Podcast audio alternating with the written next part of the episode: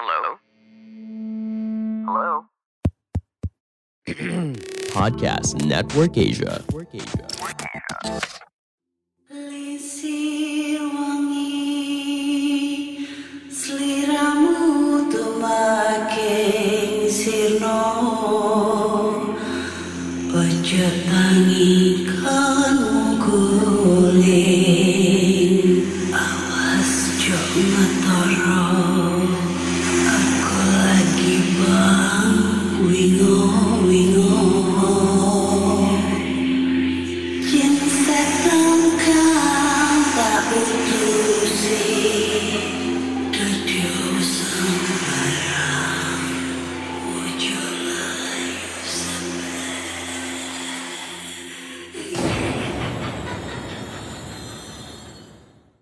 Assalamualaikum warahmatullahi wabarakatuh.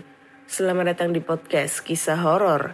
Ketemu lagi dengan aku Ana di sini yang akan membacakan cerita horor ataupun email berhantu yang sudah dikirimkan teman-teman melalui podcast kisah horor at gmail.com ataupun DM Instagram podcast kisah horor, DM Instagram Mana Olive, serta Google Form yang linknya tersedia di bio Instagram podcast kisah horor. Ketemu lagi di episode 106 106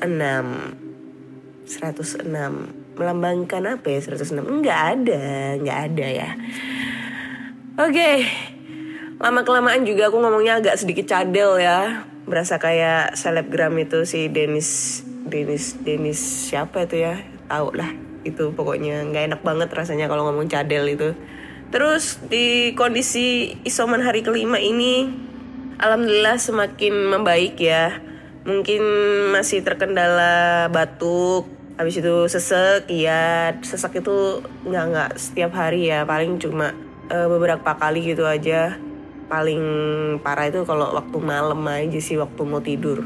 Itu batuk sama sesek itu, aduh, balapan coy, ya kan? Habis itu eh, belum bisa merasakan makanan ataupun belum bisa mencium juga jangankan cium makanan. Cium aroma tubuhmu juga nggak bisa cuy. Eh, terus apa lagi ya? Ya itu aja sih untuk sementara ini. Perkembangan kondisi sih masih batuk-batuk sesek. Habis itu belum bisa merasakan apa-apa. Itu aja.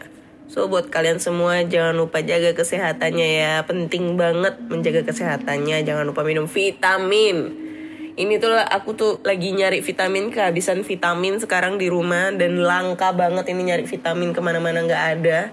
Pada habis semua diborong orang. Sebel banget. Udah aku puterin apotik semanuan. Ya pokoknya se Surabaya nggak sampai Surabaya ya Surabaya Barat lah ibaratnya. Habis semua nggak ada yang tersisa. Emang ya orang-orang itu apa dalam pikirannya? Dulu nimbun masker terus ini tadi nimbun susu. Sekarang vitamin ditimbun. Ya ampun. Oke deh. Langsung aja kita bacakan cerita-cerita horor yang sudah dikirimkan teman-teman. Dan cerita pertama kita baca dari email. Langsung aja. Assalamualaikum Mbak Ana. Ini kiriman saya yang kedua Kejadian ini terjadi saat saya berumur 8 tahun. Saat itu sedang bulan puasa. Kami berenam yaitu sebut saja namanya Dodo, Maman, Rudi, Egi, Asep, dan saya sendiri berencana untuk tidur di masjid yang berada dekat rumah. Selesai pulang sholat tarawih sekitar jam 9 malam, kami berkumpul dan bersiap hendak tidur di masjid dan akan berkeliling membangunkan warga. Pada malam itu kami bermain dan berlari-larian dalam masjid hingga orang tua kami yang sedang tadarus menegur kami agar jangan terlalu ribut. Tong marotah te teing bisi disum disumputkan jin apa sih? yang artinya jangan terlalu ribut nanti disembunyikan jin. Oh. Tapi kami tidak terlalu peduli sampai para orang tua membubarkan diri karena waktu sudah menunjukkan jam setengah sebelas malam. Kami terus berlarian ke sana kemari di dalam masjid. Saya sudah kelelahan dan segera mengambil posisi tidur dengan berbalut kain sarung. Sementara Dodo dan Egi masih terus berlarian ke sana kemari. Sampai waktu menunjukkan jam 11 malam. Kami semua tertidur dengan pulasnya sambil lampu dimatiin. Jam 2 lewat 15 saat anak-anak lain datang dan membangunkan kami semua untuk berkeliling membangunkan sahur. Saya, Maman, Asep, Rudi bersiap-siap hendak berkeliling kampung. Tapi tidak menemukan Dodo dan Egi. Mungkin mereka pada pulang, pikir kami semua. Kami bersepuluh bersiap meninggalkan masjid saat terdengar suara erangan dan tangis yang entah dari mana datangnya. Suara tangis itu makin keras.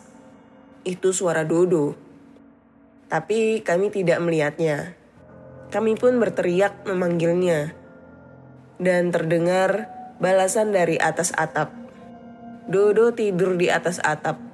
Tempat itu amat tinggi sekitar 3,3 meter. Di atap itu di sisi sebelah utara ada lubang untuk naik ke atap bila hendak memperbaiki genteng bocor dan sebagainya. Kalau dalam bahasa Sunda disebut para. Kami segera memanggil orang tua dan menceritakan apa yang terjadi. Hingga beberapa orang langsung membawa tangga dan menurunkan Dodo yang menangis ketakutan. Setelah berhasil diturunkan dan diberi minum, Dodo mulai tenang. Anak-anak melihat jam hampir jam 3 dini hari. Berinisiatif memukul beduk untuk membangunkan warga kampung. Saat beduk dipukul, ternyata bunyi beduk itu teredam dan tidak nyaring seperti biasanya. Lalu kami melongok ke balik beduk tersebut. Tampak Egi sedang meringkuk di sana tertidur pulas. Kami pun membangunkannya. Kami semua bingung ngapain Egi tidur dalam beduk. Lalu kami membantu menurunkan Egi. Setelah pulih, Egi menceritakan bahwa lewat tengah malam ada seorang bapak membangunkannya dan mengajaknya jalan keluar. Egi patuh menuruti permintaan bapak tersebut. Diajak masuk ke sebuah rumah dan disuruh tidur di tidur di ranjang yang empuk. Demikian pengalaman saya dan teman-teman. Maaf jika terlalu panjang dan tidak mengerikan. Terima kasih dan mungkin lain kali akan saya ceritakan pengalaman lainnya. Oke, okay, thank you ya. Ini dari siapa sih? Xperia Sony. Xperia Sony ya, nggak namanya lah. Oke, okay. Mungkin kalau cerita pertama ini agak kurang serem ya. Tapi uh, di satu sisi lain cerita pertama ini mengambil suatu nasihat kalau di tempat ibadah jangan jangan apa ya jangan iseng jangan rame atau mungkin membuat gaduh di sana. Karena ya itu tempat ibadah. Tempat ibadah itu difokuskan untuk kesunyian keheningan kekusyukan ya kan? Bukan untuk dibuat mainan teriak-teriak atau segala macam ya pantas lah kalau penunggunya di situ marah lu teriak-teriak apa segala macam tidak menghormati ibaratnya kayak gitu. Dan akhirnya disembunyiin jin deh. Katanya kayak gitu. Ya nggak tahu ya uh, yang menyembunyikan dia apa. Tapi yang jelas mungkin si jin tersebut itu kayak memberikan efek jerah pada kalian semua kalau di tempat ibadah itu jangan rame. Tolong kalau ibadah itu yang khusyuk gitu. Baru kalau mau main di luar aja jangan di area masjid. Ibaratnya mau masjid kayak mau pura kayak mau gereja vihara atau segala macam. Setidaknya menghormati orang-orang yang sedang beribadah kayak gitu. Kalau serem? Belum. Belum serem ini menurutku lebih ke nasihat ya oke okay, next aku tidak bisa berkomentar apa-apa. Next, kita lanjut ke cerita kedua ya. Oke, okay. sore itu ada kerja kelompok di rumah temanku, namanya Diana. Beberapa teman sudah nyamperin aku. Aku segera mengambil tas dan berpamitan pada mamaku. Aku berangkat jam 5 sore. Sebenarnya tugas kita sudah selesai jam 6. Tapi aku dan teman-temanku yang lain mau main dan bercanda dulu di rumah Diana. Kami baru sadar ternyata sudah jam setengah delapan malam. Kami pun segera pamit sama orang tua Diana. Aku dan seorang temanku diantar mamanya Diana karena rumah kami agak jauh dari rumahnya. Sesampainya di rumah, aku dan temanku bersalaman dengan mamanya Diana dan kami mengucapkan terima kasih padanya karena sudah mau nganterin. Aku masuk ke dalam rumah. Di rumah cuma ada mama, nenek, ayah, dan kakakku. Aku mengucapkan Assalamualaikum dan segera masuk. Anehnya, kali ini mereka tidak menjawab salamku. Lalu aku bertanya, di mana Rasya, adikku? Lalu mama bilang kalau dia main. Suara mama aneh dan juga biasanya adikku gak boleh keluar rumah jam segini, apalagi main. Aku segera masuk kamar dan anehnya mama bertanya, Kamu dari mana? Ya dari rumahnya Diana lah. Kan tadi aku udah pamit. Oh iya, mama lupa. Aneh, mama bukan tipe orang pelupa. Tapi mungkin dia lagi banyak pikiran pikirku. Aku segera masuk kamar dan membuka ponselku. Ternyata ada dua pesan yang masuk. Kulihat satu dari temanku dan satunya lagi dari mama. Isi pesannya, Kak, Mama, nenek, kakak, adik, dan ayah lagi pergi ke rumah Bude. Soalnya tadi Chan, anak budeku, pulang dari Tangerang dan dia disu dan dia suruh kita cepat ke sana, suruh ngambil oleh-oleh. Hehehe. Tapi nanti jam 9 kita pulang kok. Kalau mau makan ambil aja di atas kulkas. What? Ternyata aku tidak sendirian di rumahku. Jantungku berdetak kencang. Badanku merinding semua. Kalau keluargaku pergi, lalu mereka itu siapa? Aku pun keluar kamar dan beranikan diri bertanya pada mereka. Kalian itu siapa? Anjir kok merinding. Dan sosok yang menyerupai mama menjawab, kita ini keluargamu. Seketika itu mereka menampakkan wujud aslinya, sangat mengerikan. Tadinya yang berjumlah empat orang menyatu menjadi makhluk mengerikan dengan wajah gosong, kaki dan tangannya hancur, berambut panjang dan sekarang suaranya seperti bebek mulai mendekatiku. Anjir. Makhluk itu sangat buruk. Aku ketakutan dan tak bisa bergerak. Makhluk itu mengatakan, "Kamu tidak sendirian." Saat itu aku berteriak sambil memejamkan mataku. "Kamu kenapa, Kak?" Seseorang menyentuhku. Ternyata itu Mama. Aku bersyukur dan menceritakan apa yang sudah terjadi pada keluargaku. Sejak saat itu mereka tidak membiarkan aku di rumah sendirian saat mereka pergi. Waduh, apaan tuh? Oke, cerita udah selesai, cerita kedua. Agak sedikit merinding ya, karena aku nggak bisa, karena aku tahu yang dirasakan si ini si kakak yaitu nggak tahu namanya siapa si kakak. Gimana perasaannya pada saat di rumah sendirian ya kan?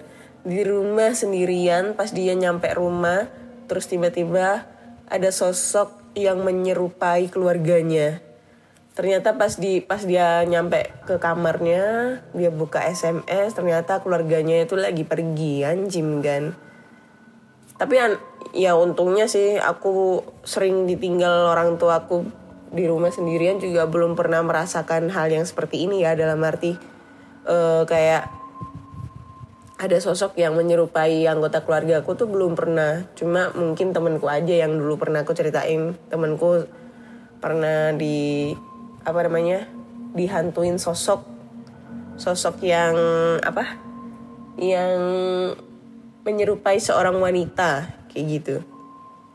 Untungnya sih Ya jangan sampai lah kalau itu terjadi sama aku ya. Gak bisa ngebayangin apa yang terjadi pada saat itu. Boy, ku aku pingsan. Boy itu aku bakal lari atau mungkin ngajak ngobrol, mungkin nanyain yang keluar nomor berapa ya kan kita nggak tahu cuy. Lagi pandemi jadi dimanfaatkan dimanfaatkan aja gitu loh. Kalau misalnya lu ketemu setan, tan nomor berapa yang keluar nih besok? Cepet yang ini ya yang akurat ya lumayan nih buat pandemi nih buat beli makan eh mantap kan jalan alternatif lainnya selain cari selain kita cari kuyang eh, buat dijual organ tubuhnya kita bisa ca- eh, cari setan untuk nanyain nomor berapa yang keluar ya kan?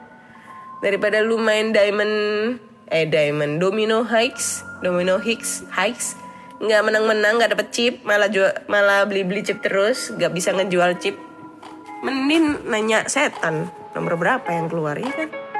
Mantap Siapa di sini yang suka nonton film horor? Sama nih kayak aku. Aku tuh suka banget nonton film horor, apalagi yang lagi tayang di bioskop. Tapi kadang suka kesel. Giliran mau nonton, eh filmnya udah selesai. Bingung mau nonton di mana. Secara di YouTube juga nggak ada. Nah, akhirnya aku punya ide nih. Aku pakai VPN buat ngakses film horor yang nggak bisa diakses di Indonesia. Aku kerjasama dengan NordVPN melalui Podmetrics supaya kamu bisa mengalami pengalaman yang sama nih kayak aku. Mereka lagi punya promo 73% untuk rencana 2 tahun plus 4 bulan gratis. Caranya gampang banget. Cukup gunakan link di description podcast aku dan gunakan kode KISAH K-I-S-A-H sebelum checking out. Mereka juga menawarkan 30 hari promo garansi uang kembali. Apalagi yang kamu tunggu? Silakan daftar NordVPN sekarang.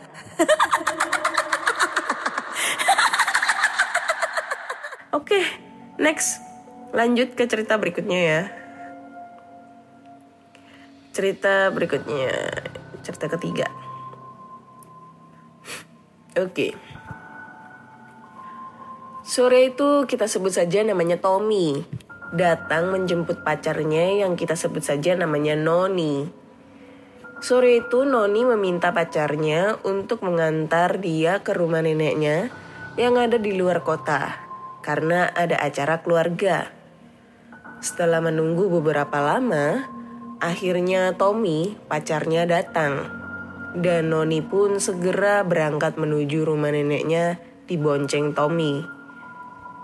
Perjalanan yang lumayan jauh ini mereka lewati sambil ngobrol dan berbincang di sepanjang jalan, sehingga tidak terasa setelah menempuh perjalanan selama kurang lebih satu setengah jam.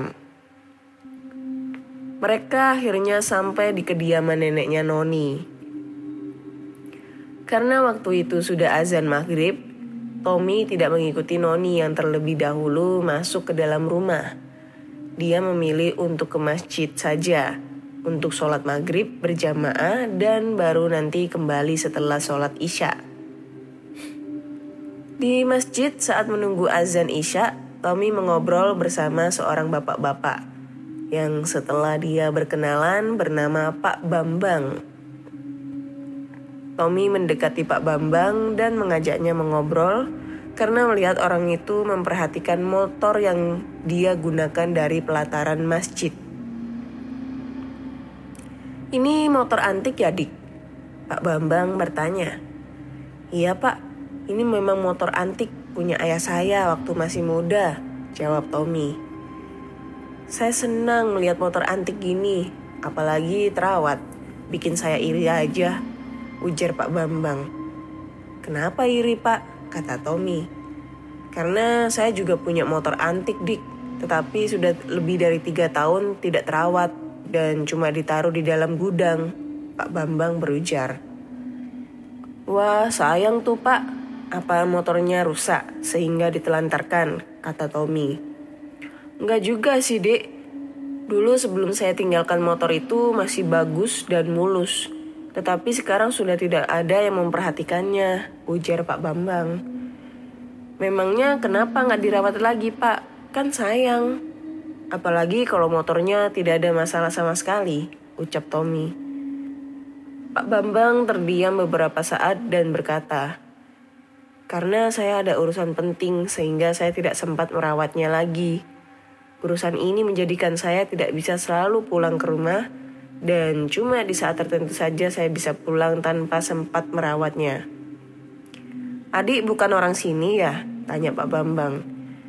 Iya Pak, saya dari kota. Saya datang ke sini mengantar teman saya yang ada acara keluarga, kata Tommy. Oh, acara apa ya, Dik? Dan di mana? Kali aja saya kenal, kata Pak Bambang. Teman saya bernama Noni, Pak. Tadi saya antar ke rumah neneknya yang ada di sebelah balai desa, ujar Tommy. Oh, si Noni. Itu keponakan saya, Di. Lama juga saya nggak pernah ketemu dia, ucap Pak Bambang. Wah, kebetulan sekali, Pak. Sebenarnya ada acara apa, Pak, di rumah nenek? Oh, itu acara peringatan seribu hari meninggalnya salah satu kerabat. Kalau begitu, nanti setelah sholat Isya, kita sama-sama datang ke sana ya, Pak Bambang menjelaskan. Iya Pak, jawab Tony sambil Tommy sambil tersenyum dan segera beranjak ke dalam masjid untuk sholat isya berjamaah. Selesai sholat isya, Tommy mencari-cari Pak Bambang di sekitar masjid, tapi tidak menemukannya sampai dia melihatnya berdiri di luar gerbang masjid. Tommy segera mendekatinya dan mengajak Pak Bambang untuk segera berangkat. Mereka pun segera melintasi jalan yang sunyi menuju rumah neneknya Noni tanpa bercakap-cakap lagi. Dan tidak berapa lama kemudian mereka sampai di depan rumah neneknya Noni. Pak Bambang kemudian berdiri sambil merogoh kantong celananya dan memberikan dua lembar uang seratus ribuan kepada Tommy. Ini uang apa sih pak? Tanya Tommy. Ini uang pakai beli air mineral dan sisanya kamu simpan aja pakai beli bensin, ucap Pak Bambang sambil beranjak masuk ke dalam rumah. Tommy kemudian memarkirkan kendaraannya lebih ke pinggir jalan karena banyak orang mulai berdatangan untuk melakukan acara zikiran di rumah neneknya Noni. Tepat sebelum dia masuk ke dalam, tiba-tiba dia dikejutkan oleh Noni yang menepuk pundaknya sambil berkata, Tom, antar aku beli air mineral yuk. Tanpa berkata-kata, Tommy segera mengambil motornya dan membonceng Noni menuju kios tempat membeli air mineral. Non, kamu disuruh pamanmu yang... Eh, Non, kamu disuruh pamanmu ya membeli air mineral? Tanya Tommy. Iya, kok kamu tahu? Jawab Noni. Ya tahulah, soalnya tadi kami sama-sama di masjid. Dan dia memberiku uang 200 ribu buat beli air mineral. Dan sisanya aku dikasih pakai beli bensin. Baik banget ya pamanmu, ujar Tommy. Masa sih? Perasaan paman dari tadi tuh ada di dalam rumah nenek deh, gak pergi ke mana-mana. Soalnya dia bantu beres-beres, tanya Noni ke tanya Noni keheranan. Ah, jangan bercanda non. Soalnya saya nyata-nyata dari tadi bersama Pak Bambang di masjid, ucap Tommy. Tom, acara di rumah nenek itu adalah acara memperingati seribu hari meninggalnya Om Bambang tahu. Nani pun berkata tak kalah terkejut. Tommy tersentak kaget. Kilasan-kilasan pertemuannya bersama Pak Bambang kembali teringat. Dia mengingat Pak Bambang yang lebih banyak menundukkan wajahnya saat mengobrol. Merasakan hawa dingin ketika berada di dekatnya Wajah Pak Bambang yang terlihat pucat seperti orang kurang istirahat. Tatapan orang di sekitar masjid yang melihatnya keheranan saat berbincang dengan Pak Bambang. tidak melihat Pak Bambang ikut sholat berjamaah dan tidak merasakan ada tambahan beban pada motornya saat membonceng Pak Bambang.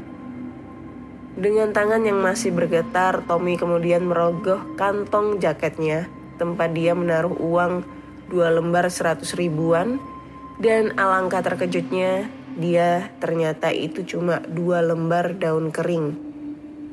Jantungnya berdegup kencang dan secara spontan dia menarik tali gas motornya lebih kencang. Dia tidak mendengar teriakan Noni yang memintanya segera berhenti karena kios yang mereka tuju sudah terlewati. Oke. Ini ceritanya berasa kayak nonton film ya, kayak apa? Adegan di suatu eh, adegan film lah ibaratnya kayak gitu. Film horor. Ya kan? Jadi ceritanya dia ketemu sama sosok yang udah meninggal, terus habis itu memberikan suatu wejangan-wejangan, ngasih duit, terus si Noni yang kebetulan adalah saudaranya yang udah meninggal itu ngasih tahu, hah Pak Bambang, Om Bambang itu udah meninggal. Terus dia kaget si Tominya, what? Terus tadi gue ngomong sama siapa gitu kan? Terus tadi orang-orang juga ngeliatin aku ternyata ngeliatin kalau aku tuh ngomong sendirian. Dipikirnya aku orang gila atau apalah segala macam. Kayak berasa adegan film. Serem?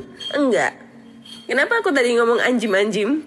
Karena sekarang ini aku ngomongnya rada belibet. Semenjak pilek, sakit, batuk kayak gini tuh. Ngomong bindeng. Itu kayak belibet gitu rasanya. Mau ngomongnya tuh ngebacain cerita tuh belibet banget. Jadi kayak kurang kurang jelas gitu loh di telinga kita itu ngedengerinnya. Hehe. Oke deh, next ke cerita terakhir ya. Cerita keempat. Ini udah. Oke, cerita terakhir. Langsung aja kita bacakan. Halo Kak Ana, salam kenal ya. Aku mau cerita nih. Waktu dulu aku dan lima orang temanku lagi asyik bermain kelereng. Mumpung waktu itu lagi musim-musimnya di kampung jadi ramai gitu. Tidak lama salah satu temanku sebut saja si A dipanggil oleh ibunya untuk mengantarkan beras dan ikan mentah untuk nek untuk neneknya di kebun yang jauh dari desa kami dan dia pun mengajak kami untuk temani dia mengantarkan beras dan ikan untuk neneknya. Karena kami bersahabat dari kecil, jadi kami pun tidak bisa menolak. Dan tidak mungkin juga dia mengantarkannya sendiri. Jadi kami temani dia. Kebetulan waktu itu hari sudah mulai sore, sekitar pukul 3. Awalnya kami juga ragu untuk temani dia mengantarkan beras itu. Karena takut kemalaman di hutan. Tapi karena kami berenam, jadi kami memberanikan diri untuk tetap pergi. Karena kasihan juga kalau dia yang ngantar sendirian, kata temanku si C. Dan lagian ini makan tidak bisa ditunda lagi. Perjalanan pun kami mulai pukul 15.30.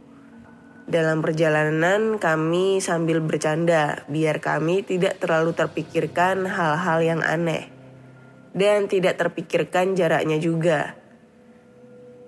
Dalam perjalanan kami melewati tempat yang sangat angker. Mohon maaf bagi sobat yang Kristen, beragama Kristen. Apa ini? Oh ya, dulu tempat itu tempat pembuangan mayat-mayat orang Kristen karena dulu terjadi kerusuhan perang antar agama di kampung kami antara Islam dan Kristen. Waduh, ini ceritanya udah ngomongin masalah agama nih. Oke, kita lanjut. Sesampai di tempat itu sekitar pukul setengah lima, kami pun sudah merasakan ada hal yang aneh. Karena posisi kami membawa ikan min- ikan mentah di hutan dan melewati tempat itu. Tapi kami berjalan terus tanpa panik dan memikirkan yang aneh-aneh. Tidak lama kami pun sampai di tempat tujuan kami. Kira-kira waktu sudah pukul 5 sore lebih sekiranya. Kami pun memberikan bawaan kami tadi sama si nenek. Kami pun berbincang-bincang selama beberapa menit lalu kami pun pamit pulang dan si nenek memberikan kami obor tiga untuk berjaga-jaga bila kemalaman di hutan. Selama kami dalam perjalanan pulang, perasaan kami sudah tidak biasanya. Seperti ada yang mengikuti kami. Kami dari kiri, kanan, dan belakang. Tapi kami pun cuekin aja. Nah, tidak lama tidak lama keanehan keanehannya pun terjadi.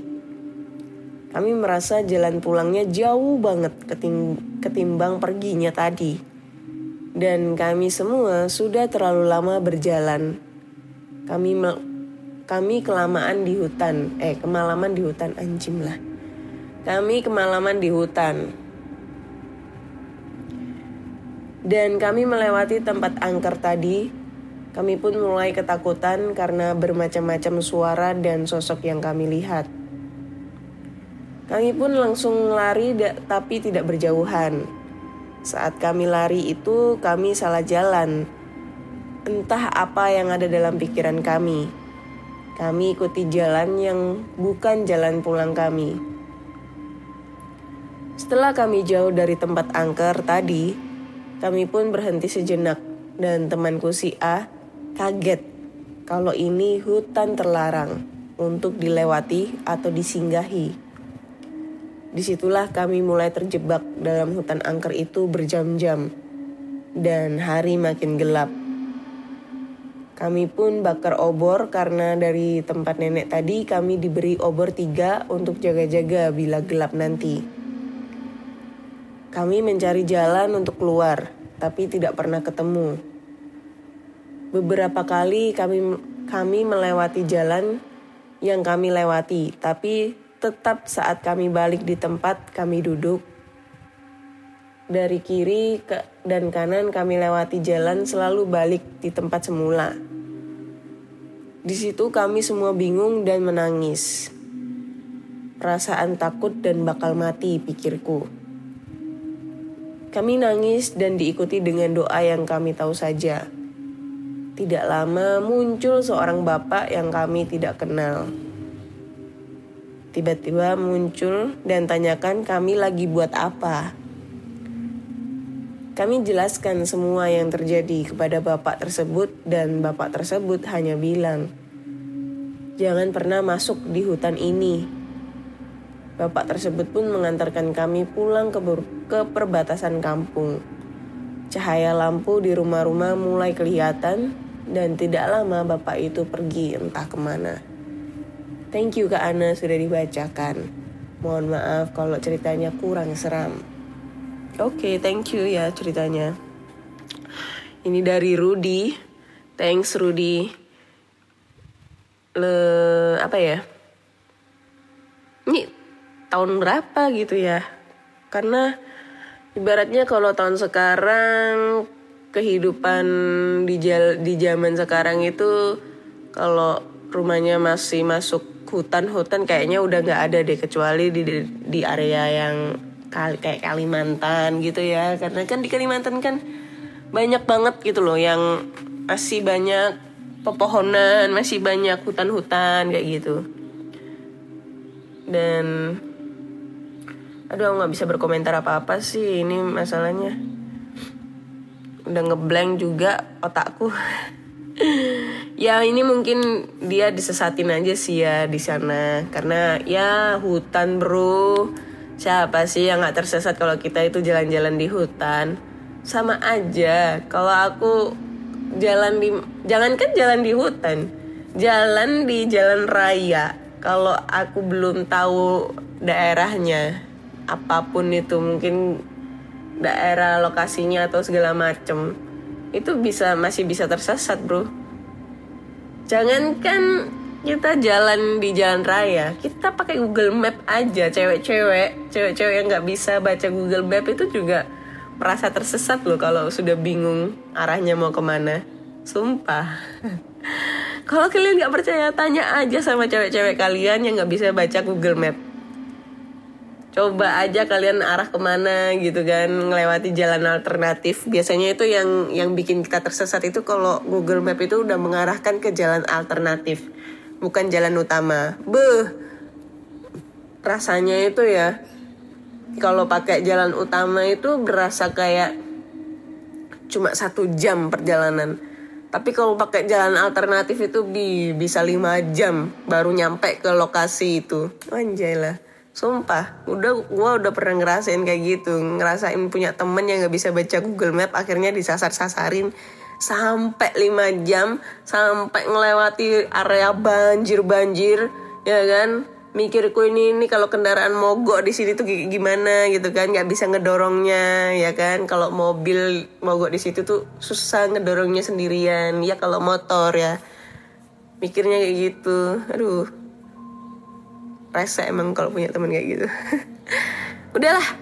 Cukup sekian dulu lah cerita kali ini. Udah empat cerita yang udah aku bacakan mohon maaf kalau ceritanya agak kurang seram untuk pembawaannya karena lagi masa pemulihan ya. Jadi agak engap-engap bacanya agak belibet ma- bacanya juga agak kurang fokus agak kurang konsentrasi juga bacanya. Jadi mohon dimaklumi. So buat teman-teman semua yang pengen dengerin cerita-cerita horor atau pengen ngebat eh, ngirim cerita horor entah itu pengalaman diri sendiri atau eh, orang-orang sekitar kalian kalian bisa langsung aja kirim cerita kalian ke podcast kisah horor at gmail at gmail anjing lah nggak bisa ngomong gmail lagi at gmail.com ataupun DM Instagram podcast kisah horor DM Instagram Ana Olive serta Google Form yang linknya tersedia di bio Instagram podcast kisah horor Jangan lupa follow Instagram podcast kisah horor. Terus jangan lupa follow juga podcast kisah horor di Spotify agar kalian selalu update cerita-cerita horor terbaru. Terima kasih sudah mendengarkan podcast kisah horor. Saya Ana undur diri dan bye-bye. Pandangan dan opini yang disampaikan oleh kreator podcast, host, dan tamu tidak mencerminkan kebijakan resmi dan bagian dari podcast Network Asia. Setiap konten yang disampaikan mereka di dalam podcast adalah opini mereka sendiri dan tidak bermaksud untuk merugikan agama, grup etnik, perkumpulan, organisasi, perusahaan, perorangan, atau siapa pun dan apa pun.